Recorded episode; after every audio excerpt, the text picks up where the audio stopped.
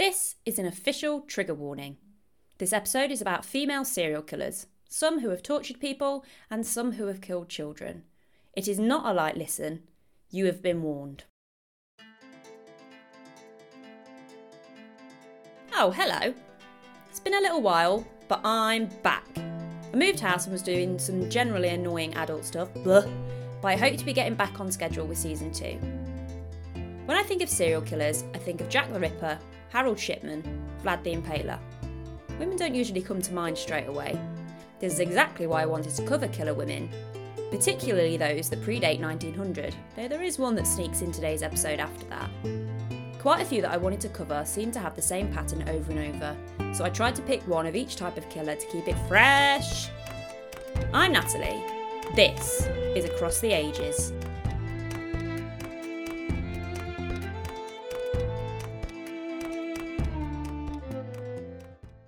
Our first serial killer resides in the bosom of Mother Rome in the 1st century CE.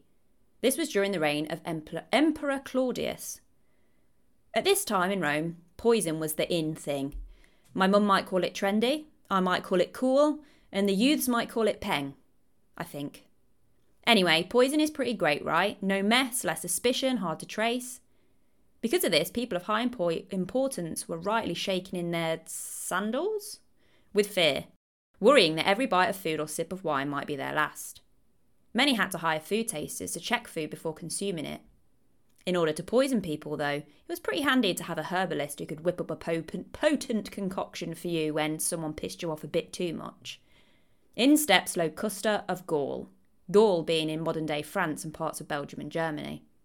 She was a skilled poisoner who appeared in Rome around the late 40s CE when quite a bit of unrest was created when Emperors Tiberius and Caligula were murdered, creating power struggles. Locusta and her handy pestle and mortar were certainly kept busy with her upper class clients mixing poisons using arsenic, belladonna, and deathcap mushrooms. She was arrested on a few occasions for both poisoning and child murder. What a lad. She wasn't kept in prison for long though, because as we know, if you have money and influence, you can basically get away with anything. Totally not like today or anything. Moving on, as I said earlier, Claudius was the emperor and his wife was Agrippina. She had a son from her first marriage who was called Drumroll Please. It's only our old pal Nero, of absolute nutbag fame. I've mentioned him a few times before, but he was a sadistic prick, basically. Upon marrying Claudius, Agrippina was like, Claude, babe, you know what would be awesome? Making Nero your heir, he's totally not a psychopath or anything. Claudius thought this sounded great, so Nero was made his heir. Now that was done and dusted, Agrippina wasn't going to wait around for her husband to die of natural causes, no, no, no. So she swiftly started to plan her husband's demise. She had heard tale of this talented poisoner. Poisoness? Yes, I like it, poisoness. She employed Locusta to sprinkle some poison on Claudius's food. But it was taking ages to work, so she was like, Locusta, hun, can you just smash a bit more on? Cheers. I don't want to alarm you with this next shocker, but Claudius died, and your boy Nero takes the throne, and everyone lived happily ever after. Okay, not quite. Nero did like Locusta, though, and appointed her his official poisoner, poisoness, after reportedly pardoning her after she was put in prison following the emperor's death. Nero had his deadly sights set on his stepbrother, which I forgot to mention, who was a young lad called Britannicus. Probably best to get him out of the picture quicker than you can kiss a duck just to make sure there weren't any challenges to Nero's power.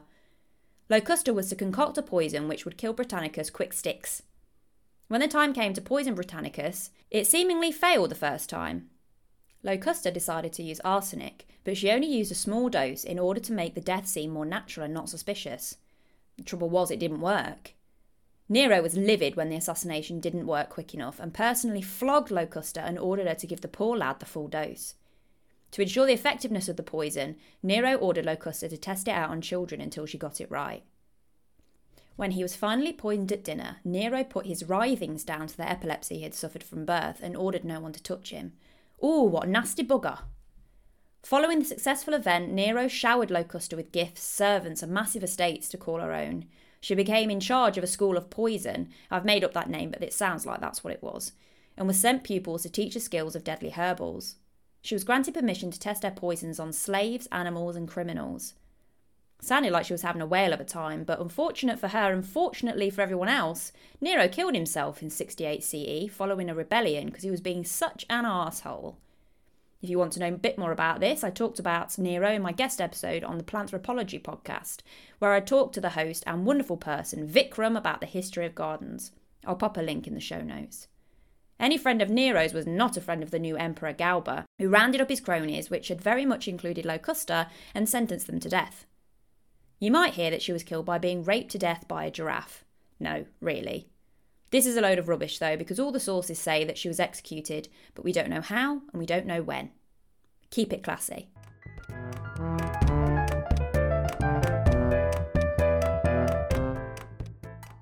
Next, we're visiting Transylvania of Dracula fame. It was a principality within the Kingdom of Hungary at the time we're visiting, which is in the 16th century.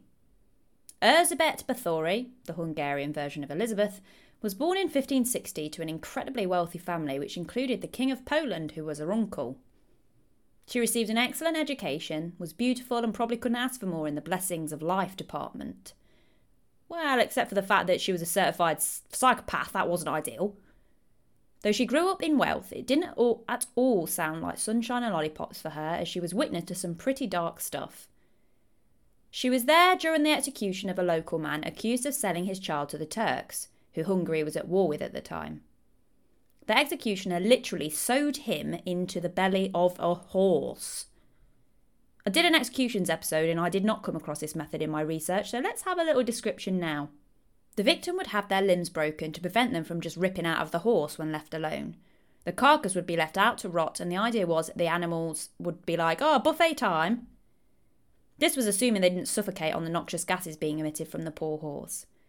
This was apparently all too amusing for Erzsébet, who reportedly giggled at the man's head poking out of the horse's belly before ceremonially, ceremoniously being shoved in for good.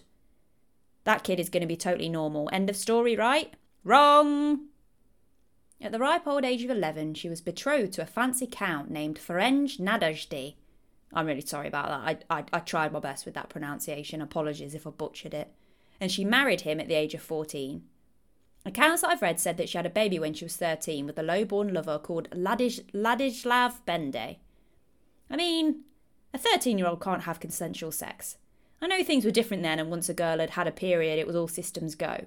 But I can't imagine a 13 year old saying, Oh, yeah, go on then, sounds fantastic, mate.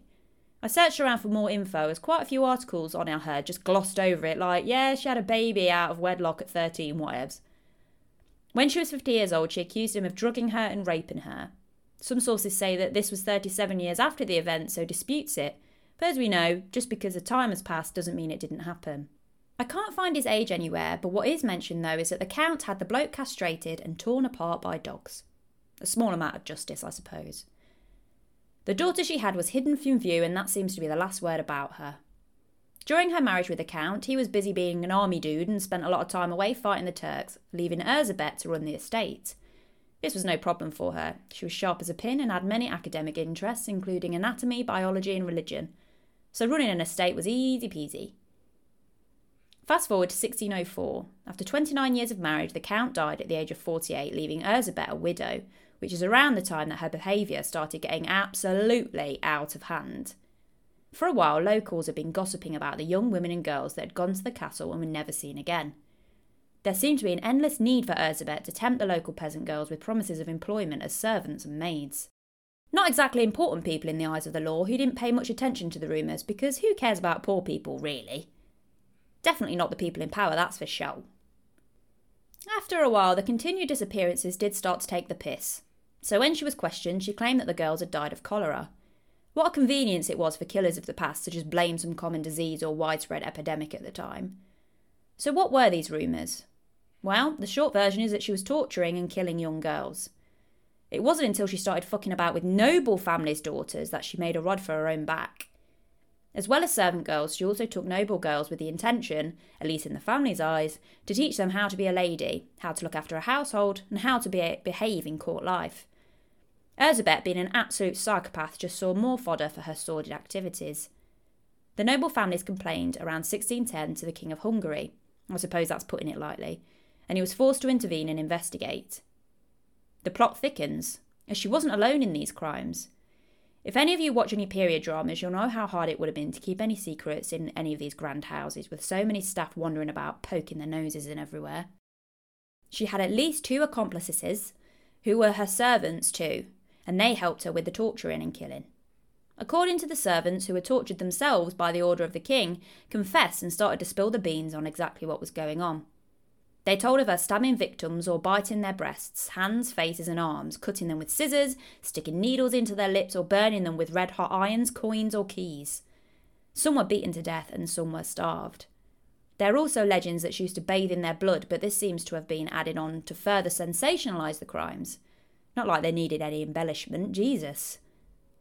The numbers vary, but around 600 deaths are attributed to Erzsébet, making her the most prolific known female serial killer in history. The servants were sentenced to death, and Erzsébet herself was locked in a windowless room and kept in solitary confinement for the rest of her life. She wasn't put on trial, though, because her family was far too important. She died not long after, in 1614.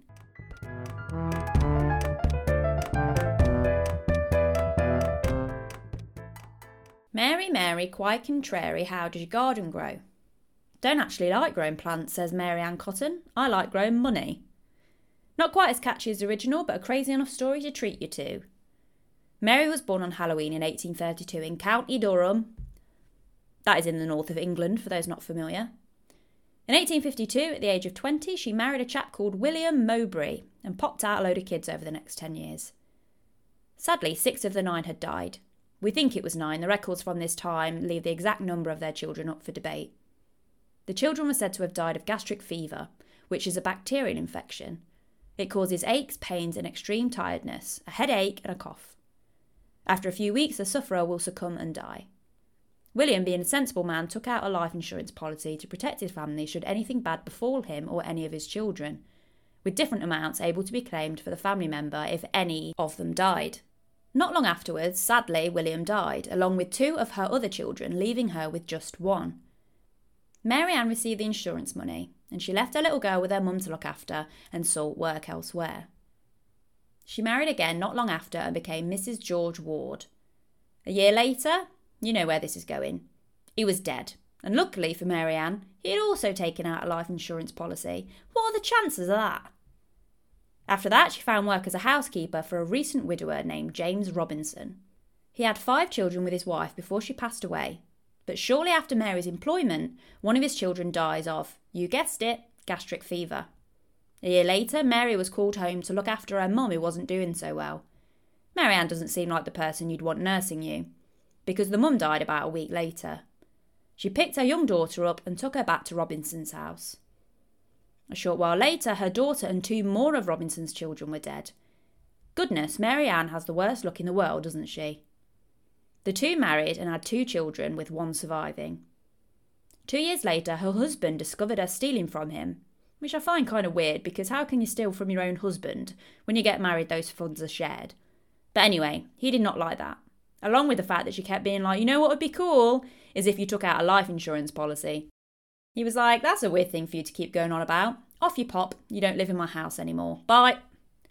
Unconcerned about the fact that she was still married to Robinson, she set her eyes on yet another widower called Fred Cotton, who was a brother of one of her mates and married him. That same year, his sister, her mate, and his youngest child died. By the end of the next year, her husband was gone, as well as two more of her children, leaving her with one seven year old stepson called Charles. I hope you're keeping count.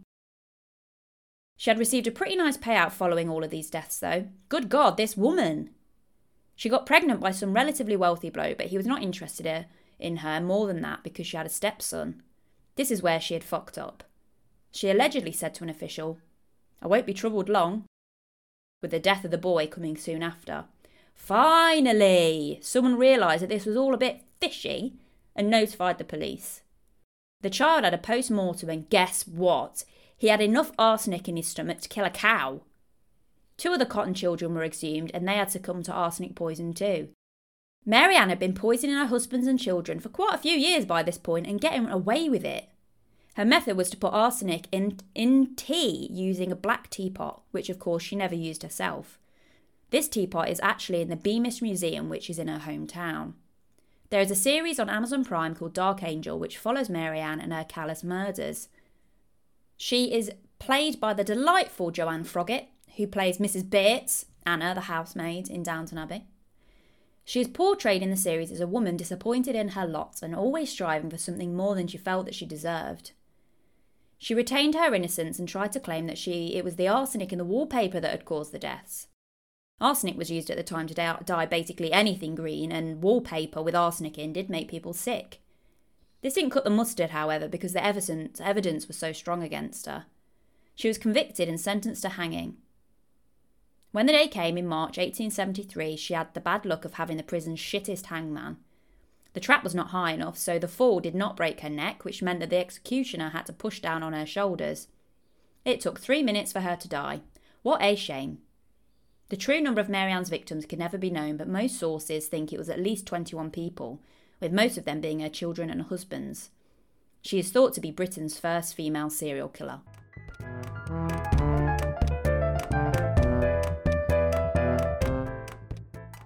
This one is dark. Well, they're all dark, but this one is dark. But I did want to dive into a bit of the societal causes that enabled this next woman to do these deeds for so long. To get to the issues of the 19th century, we have to go back to the 18th century in England. In 1733 in Britain, a poor law was instated which said that the biological father of any baby was financially responsible for a baby he created. If he was a massive dick and decided that he didn't actually fancy bearing the consequences of his actions, the woman could have him arrested and thrown in prison until he was like, okay, fine. Local authorities helped support the woman and her baby until the bloke paid up. As this didn't always work out in the end, the local authorities were like, yo guys, this is costing a lot of money. Is there a way we can just fuck off these costs? We could force the father to marry the woman. High fives were given all round for such a good solution. Zoom forward a while to 1833, and some guys decided to do a poor law report and a commission report of bastardy. Yes, you heard that right.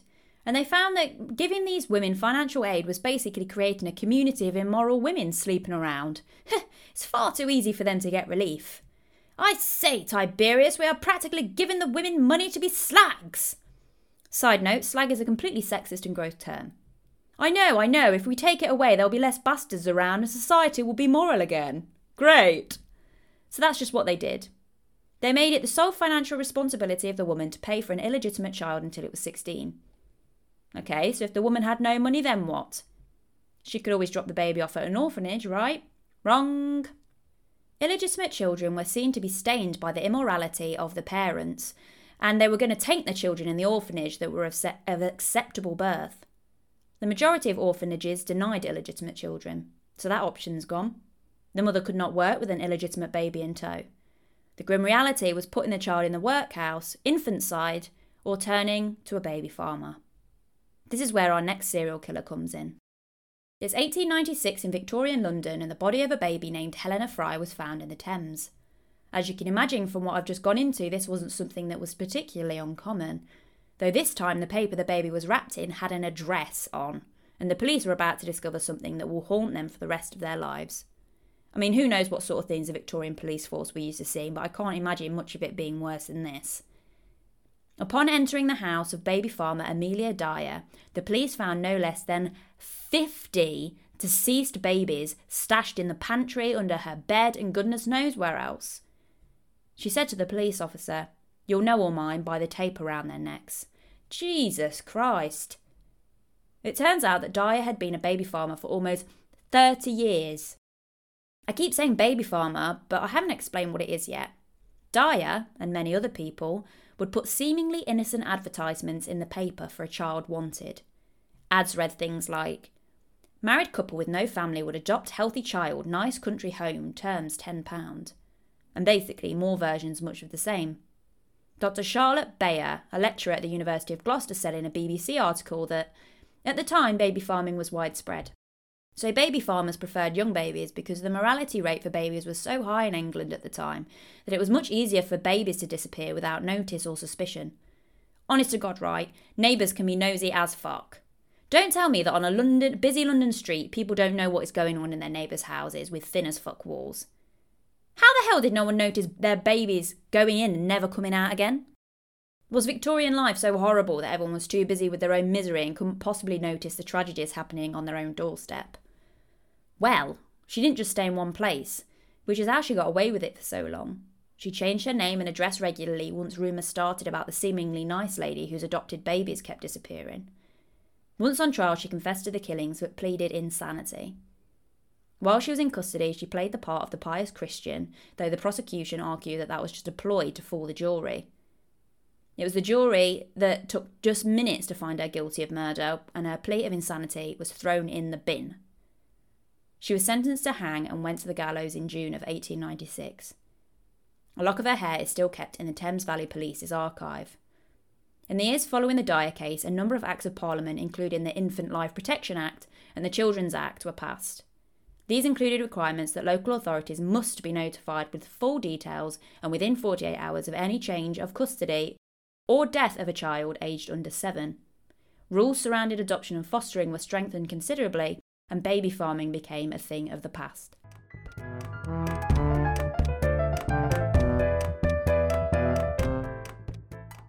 The last serial killer on my list is Italian soap maker Leonarda Cianciulli. She was born in Italy in the late 1800s and had a troubled childhood, attempting suicide twice, though I couldn't find any sources suggesting the cause of this.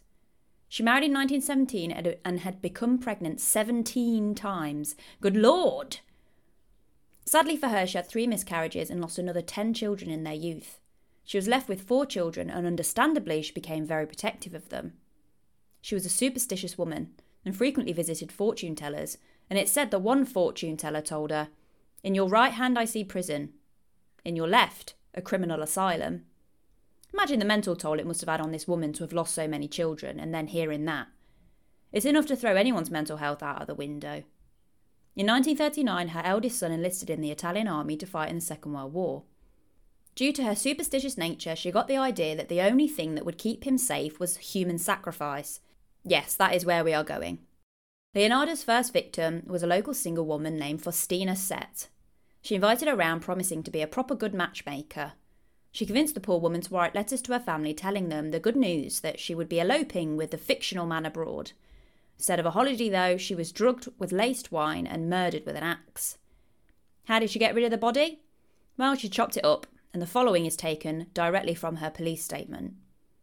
I threw the pieces into a pot added 7 kilos of caustic soda, which I had bought to make soap, and stirred the whole mixture until the pieces dissolved in a thick, dark mush that I poured into several buckets and emptied in a nearby septic tank.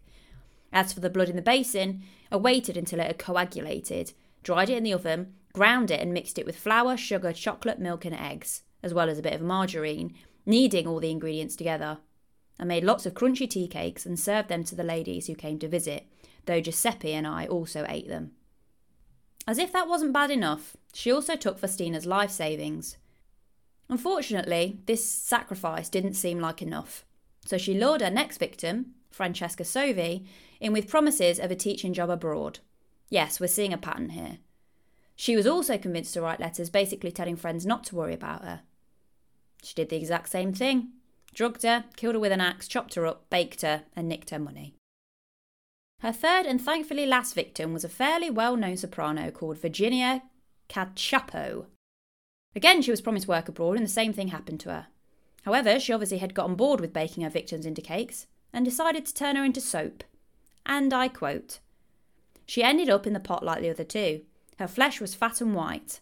When it had melted, I added a bottle of cologne, and after a long time on the boil, I was able to make some most acceptable creamy soap. I gave bars to neighbours and acquaintances. The cakes, too, were better. That woman was really sweet. Ugh. Virginia's sister in law thought there was something fishy going on and reported Leonarda to the police. At first, she denied everything, but the police suggested the blame might lie with her son. We know how she feels about keeping her son safe, so she finally admitted to the murders. She was sentenced to 30 years in prison and three years in a criminal asylum. She died in 1970 at the age of 79. The pot she boiled her victims in, along with her murder weapons, were donated to the Criminology Museum in Rome.